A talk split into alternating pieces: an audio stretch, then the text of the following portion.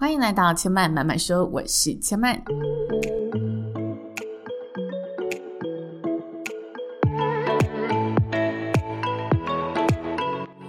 目前频道在 Apple Podcast、Spotify、KKBox 以及 Google Podcast 都听得到。喜欢的朋友，欢迎帮千嫚订阅并留言评论，让更多人可以认识千嫚慢慢说喽。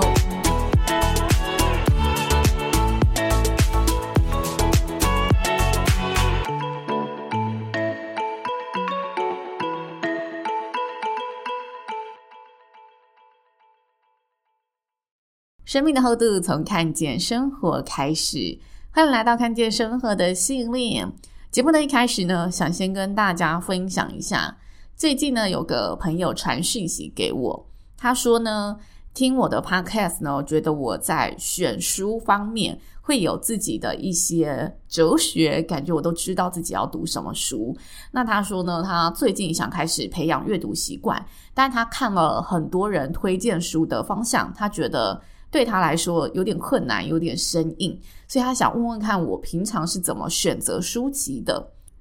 那他问完这个问题之后呢，我就先问他说：“你想培养阅读的习惯，有任何的原因吗？”那他就说：“因为他想要让自己可以多认识更多的东西，但他其实没有一定的目的。”因为我觉得很多人啊，阅读会是有目的的。像你可能想要让自己的工作能力更强，所以你阅读的书籍，你自然就会有一个方向。你可能要阅读管理学，可能要阅读更多职场心理学上面的东西。那有的人他阅读书籍，呃，是希望自己的文笔可以变好。那这时候文学类的书籍就比较适合你去。多加的揣摩一下哦，我同一句话可以怎么说更优美？同一句话可以怎么说更暗藏玄机？那如果说你今天的阅读方向，其实你没有说我要朝向哪一个目标去达成的话，我其实觉得阅读很简单，回归到你最喜欢的。所以呢，当我听到他的答案之后，我就回他相同的话，我说我自己一开始阅读也是如此。我就是呢，很直觉的去挑选书面、书封，我喜欢的样子、喜欢的标题，然后看一下它就是底部的介绍，顶多再翻一下，就是某一个章节，去感受一下它的文字叙述方式是不是会让我着迷的，会让我想阅读下去的。那我觉得这是非常好入手去培养阅读习惯的一个方法，就你一定要从你喜欢的下手。那他就说，但我平常。比较喜欢的书籍是言情小说耶，我说那小说也没什么不可啊。但呢，我听到他说喜欢言情小说的时候，我好像懂他在担忧什么。因为我觉得很多人会觉得看小说就是一种看爱情故事，或者是哦，就是看一个。小情小爱的世界，然后没有讨论到什么现实生活中的时事议题啊，还是现实生活中的趋势。因为你如果去成品看那个十大榜单，你可以嗅到，这个时代的议题在聊什么，或者是最近又有什么新的议题出来了，是未来的方向了。但言情小说它的确就比较注重在可能人的关系，然后角色的刻画以及情绪的堆叠，或者是景物的描写、景色的描写这一类的。不过我觉得啊，言情小说啊，就是如果说你想要培养自己细腻情感的这一方面的这种感知能力的话，言情小说是很有帮助的。因为你去看，你可以哦，真的融入那个世界，然后你就可以更能体会到哦当下的那一些爱恨纠葛。那我觉得阅读本来你没有一个明确目标的话，它本来就不应该是有压力存在的。所以有阅读就一定会有收获，所以我最后就跟这个朋友讲说，我觉得每本书都是用那个作者的视野出发，然后对我们而言，每个人都有自己的观点跟角度，所以无论你看的是什么书籍、什么类型，我觉得你可以从别人的脑袋出发去获取一些东西，一定都是会有成长的。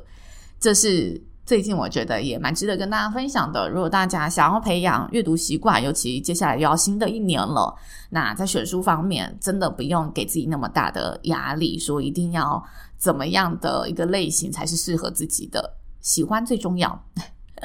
好，那最近呢，我阅读到一本我蛮喜欢的书，它叫做《巴黎女人的幸福哲学》。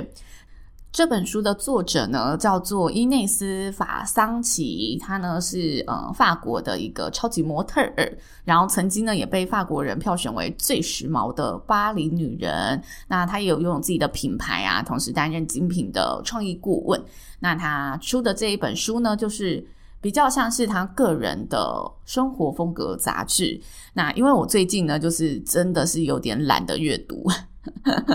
就是因为工作很忙的时候，你要再看很多很多文字，尤其我本身要看很多主持稿，就觉得好疲劳轰炸哦。所以我会挑这本书呢，就是它是图文并茂，然后书本里面呢有很多的留白，会留给你想象的空间。然后它是比较呃以个人角度去分享说，哦，我关于友情、关于爱情、关于我自己的生活品味，我的想法是什么。所以我刚才会说它很像个人风格的。生活杂志就是这个原因，好，就虽然它是书籍的形式，但你翻起来真的会有那种看杂志的休闲感，然后阅读起来也会觉得哦，其实我是有吸收到一些品味方面的内容的，哦，那它里面呢，呃，有讲到一个议题，就触及我就是之前知道的一个嗯知识题，他说如何抓住对方的心，因为它里面就在谈就是抓住爱情这个章节，然后他就说，诶，你可以试试看。对对方提出一些问题，攻心提问，那他就列出了几道题目。那这几道题目呢，其实是来自阿瑟亚伦提出的三十六道题目。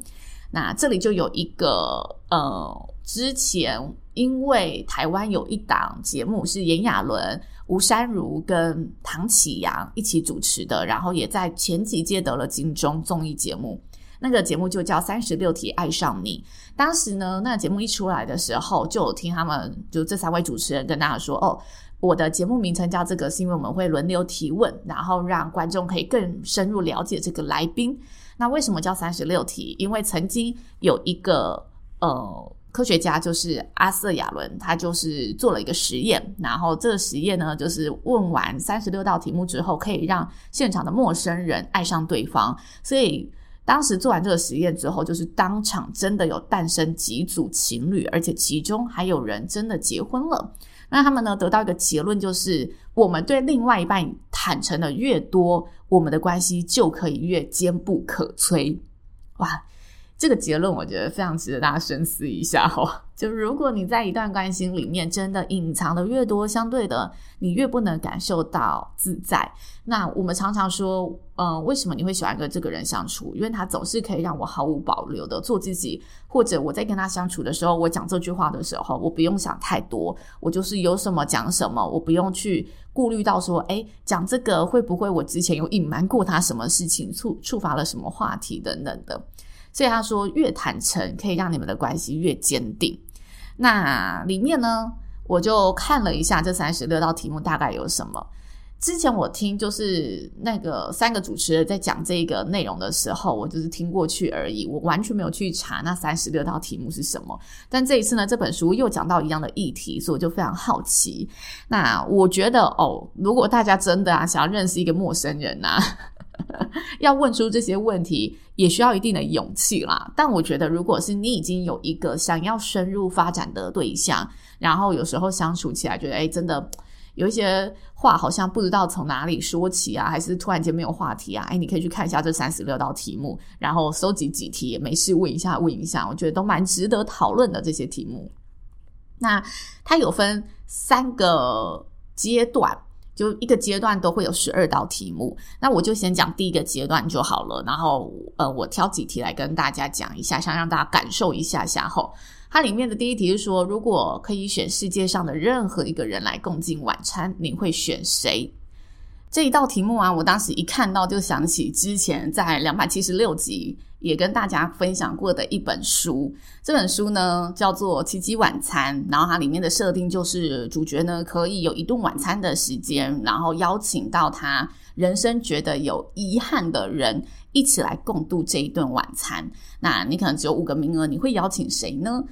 然后他就叙述这个餐桌上面这个晚上他们如何解开。纠缠在彼此心中成年多年的这一个结，这一段关系是如何修补起来的？所以我就又想起这一个雷同的故事。不过我觉得，如果大家想问问另外一半哈，如果你真的有个机会可以跟神仙许愿，然后选择世界上任何一个人共进晚餐，不一定要是你认识的人哦，也可能是你很敬仰的，又或者是已经是嗯、上个时代嗯过去的人，你也可以邀请。你会选谁？那接下来第二题，他说：“对你而言，完美的一天会是什么呢？”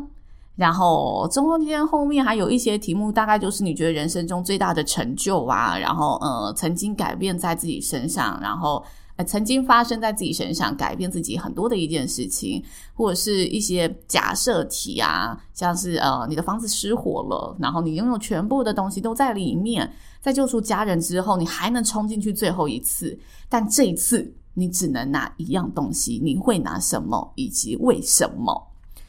诸如此类这种题目啦，我讲这些题目就是让大家感受一下，想一下，就如果你真的要很真心、很认真的回答这一类型的题目，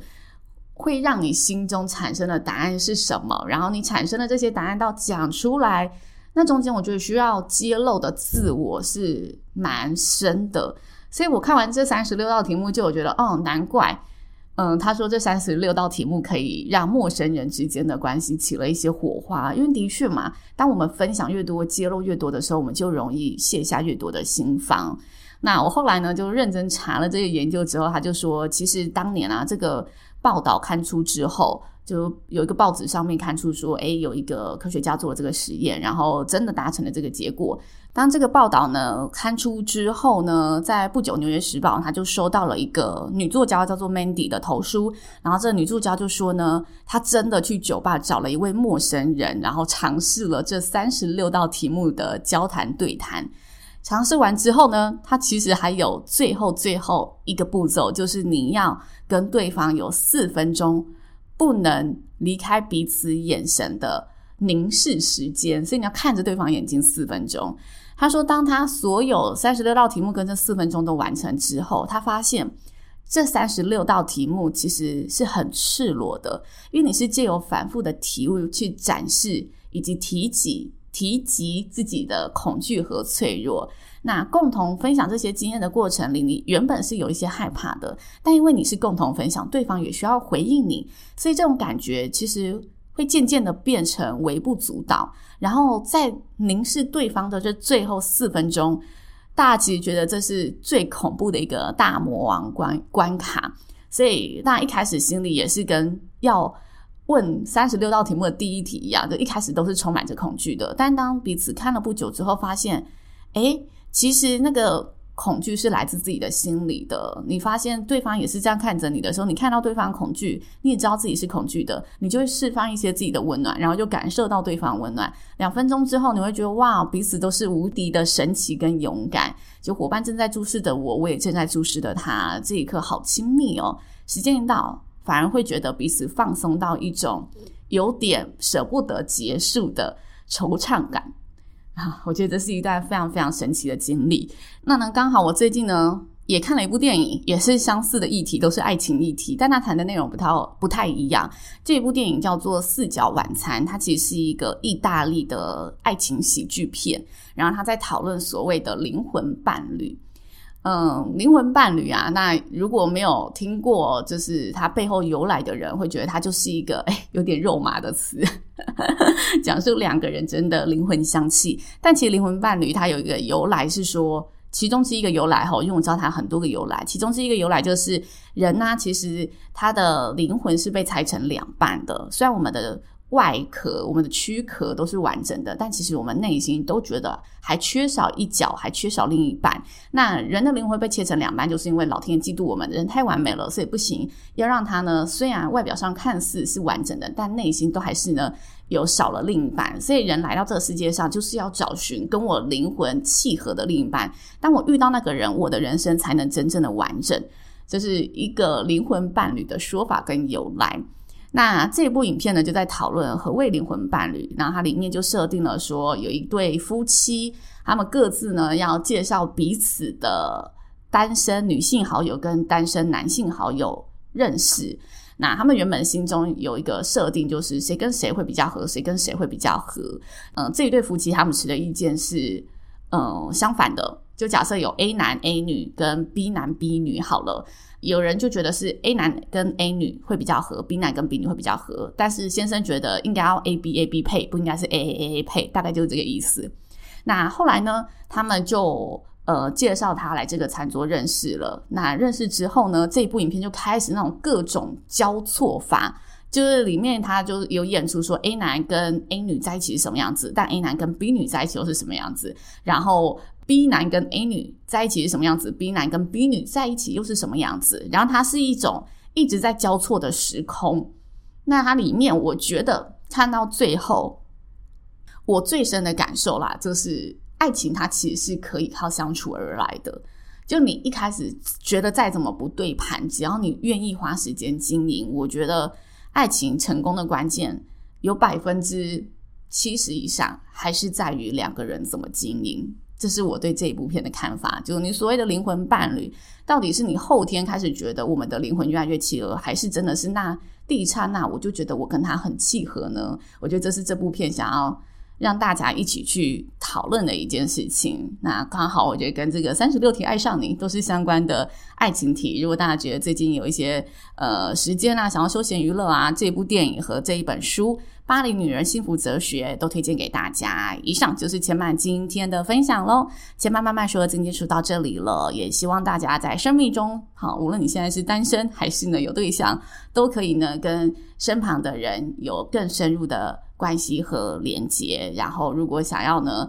更深入了解家人也好啊，或者是情人朋友也好，我觉得这三十六道关系题啊，不只是可以拿来问情人，拿来问朋友，一起做一些人生议题的探讨也是很棒的。拿来问家人，一起了解彼此的一些想法，也是很美好的。所以分享给大家，千嫚慢慢说，邀请大家下次再来听我说喽，拜拜。